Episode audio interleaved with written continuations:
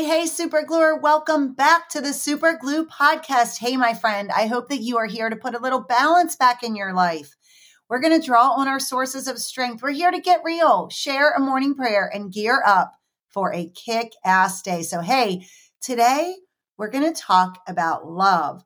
And I want to talk about love from this perspective of authenticity, of what love is really about, right? And so, you know, we all have people that we love in our lives and we spend time with and, and we have great connection with, and that comes naturally. It's it's natural to love certain people that we care so much about and that we choose to spend time with. But when we talk about love today, we're going to talk about it from this nuance of loving when it's hard, loving when you're frustrated, loving when you feel that somebody on the receiving end maybe doesn't deserve it. And we're going to talk about love from that perspective, but also from the perspective of how loved you are. So I know we have super gluers from all different walks of life and different faith stories. And today I'm going to talk a little bit about Jesus's love for you. And, you know, my mission is never to uh, be preachy to you or to, to convince people who are not followers, but I do feel called to share some biblical truth, some some really uh, enlightening information that has helped me in my lifetime. And if it works for you, great. And I invite you to uh, take this topic and study it even further if it if it makes sense for you. But as we go into the nuance of love, I just want to give credit to uh, a sermon that I was really inspired by that was done at Lighthouse Church, um, which is in Glen Burnie. If you're looking for a place, I go to Lighthouse Church online. Um, I love to listen to their sermons. I don't really go in person, but I found it through our daughter Danielle. So, anyway, I want to give credit where credit is due. But um, the the biblical pers- part or perspective of this is around how Peter denied Jesus, and if you're familiar with any level of rejection, you know that rejection often leads us to deny love, right? So, like if we feel rejected or we do not feel that someone is being kind enough to us or deserving of our love or someone is maybe acting in a way that is you know hurting our ego or bruising who we are is you know just causing us of strife in any way.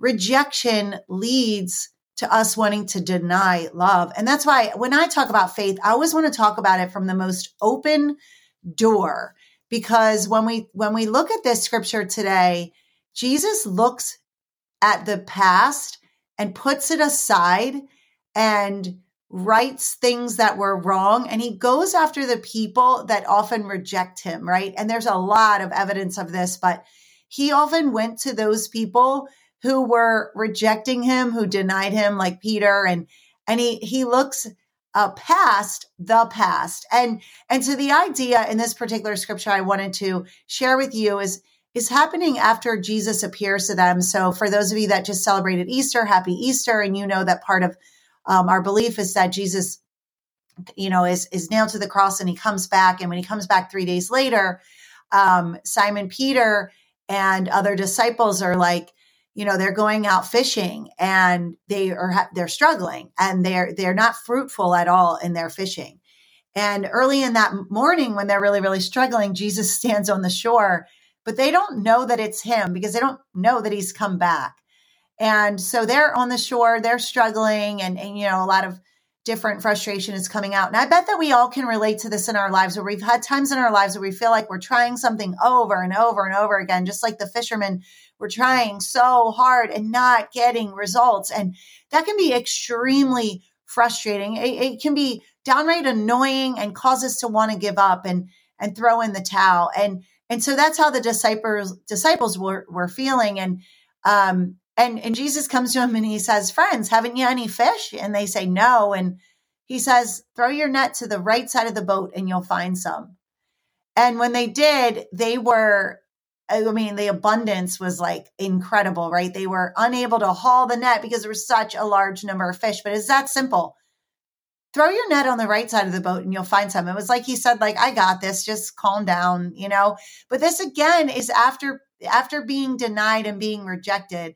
I don't know that I often have what it takes as as a human to give love to people that have been rejecting me or make me feel a certain way Um, but Jesus teaches us this. He's like, you know, yeah, you guys have, yeah, okay, you've rejected me. You've not, you, you didn't believe, but it's okay. I'm still here. I still love you. And he says to them, it's me. He's kind of like, hey, it's me. I'm the, you know, I came back.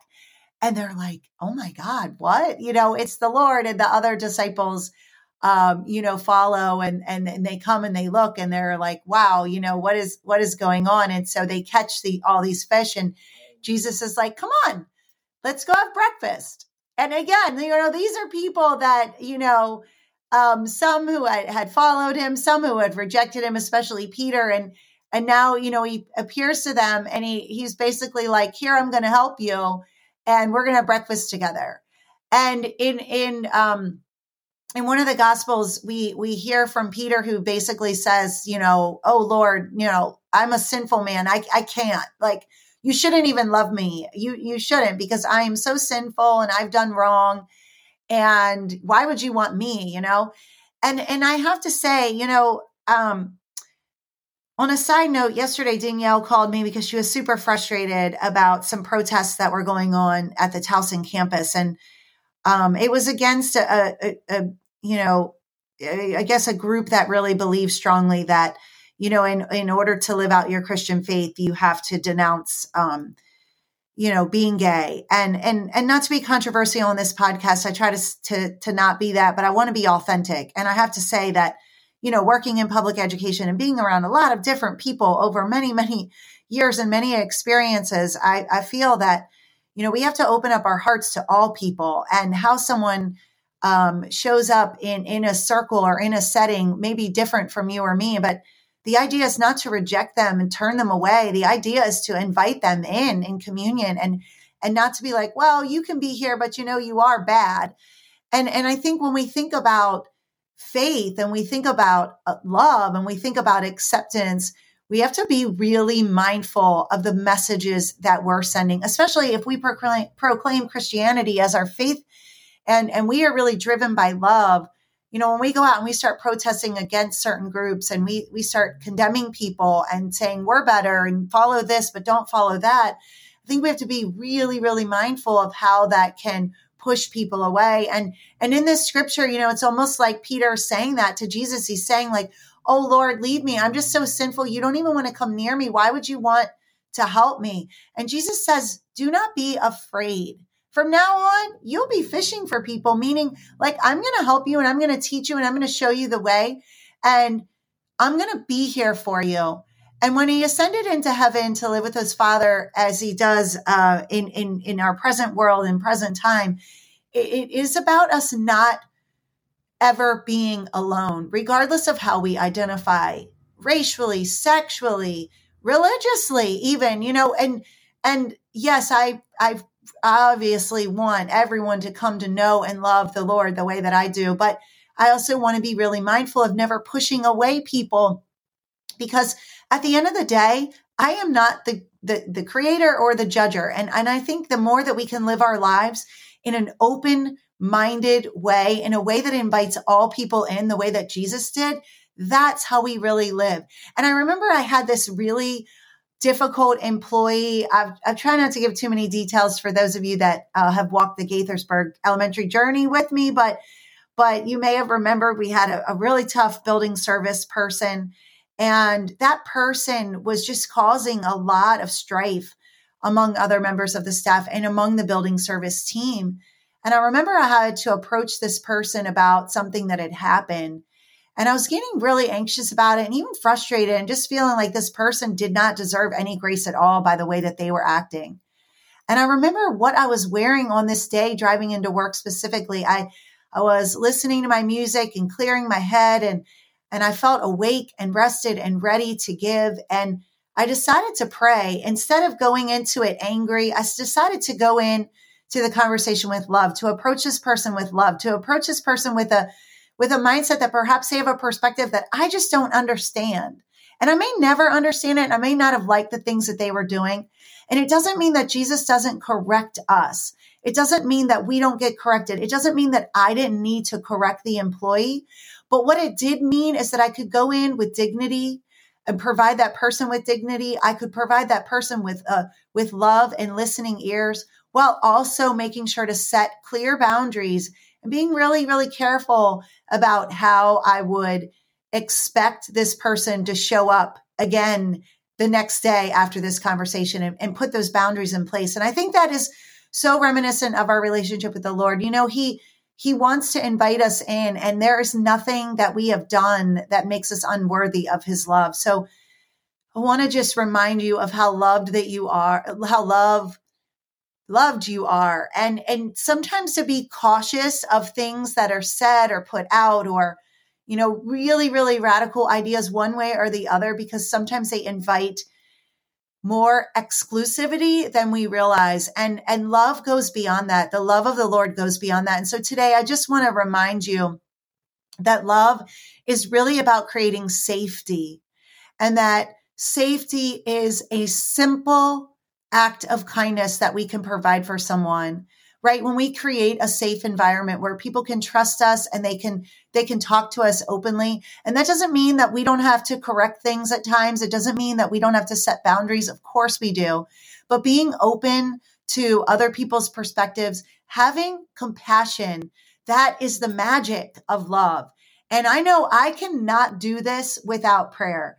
I am not able to fully give of myself to another person, to be loving, to put down my selfish ways, to put down my ego, to put down my hurts and frustrations, and to look that person in the eye with a genuine heart of love, unless I pray. And so, if you would join me, super gluers, in a morning prayer, Father God, we just ask you to lift us up in this community so that we can be more loving, more open, and more accepting. Help us to receive the type of love that you offered.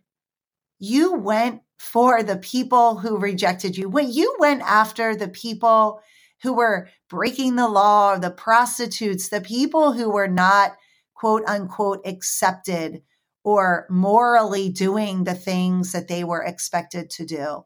You went after them. You you went after those who weren't even going after you. Help us to seek your face, to know you, to live with you, to be uplifted by you and to never be afraid of being in communion with you, to not feel like accepting you means that we have to be somebody different or we have to lay down and surrender in a way that doesn't feel authentic. Help us instead to surrender to you in a way that is loving and giving and fully receiving of your grace so that we can go out and live the way you intended for us to live. You are the best parent, the best father, the best mother, the best giver, the best, the best of it all. Help us to fully embrace who you are and all of the love and acceptance that you have to offer. I ask this in Jesus' name. Hey, super gluer, get out there and have a kick ass day. Bye.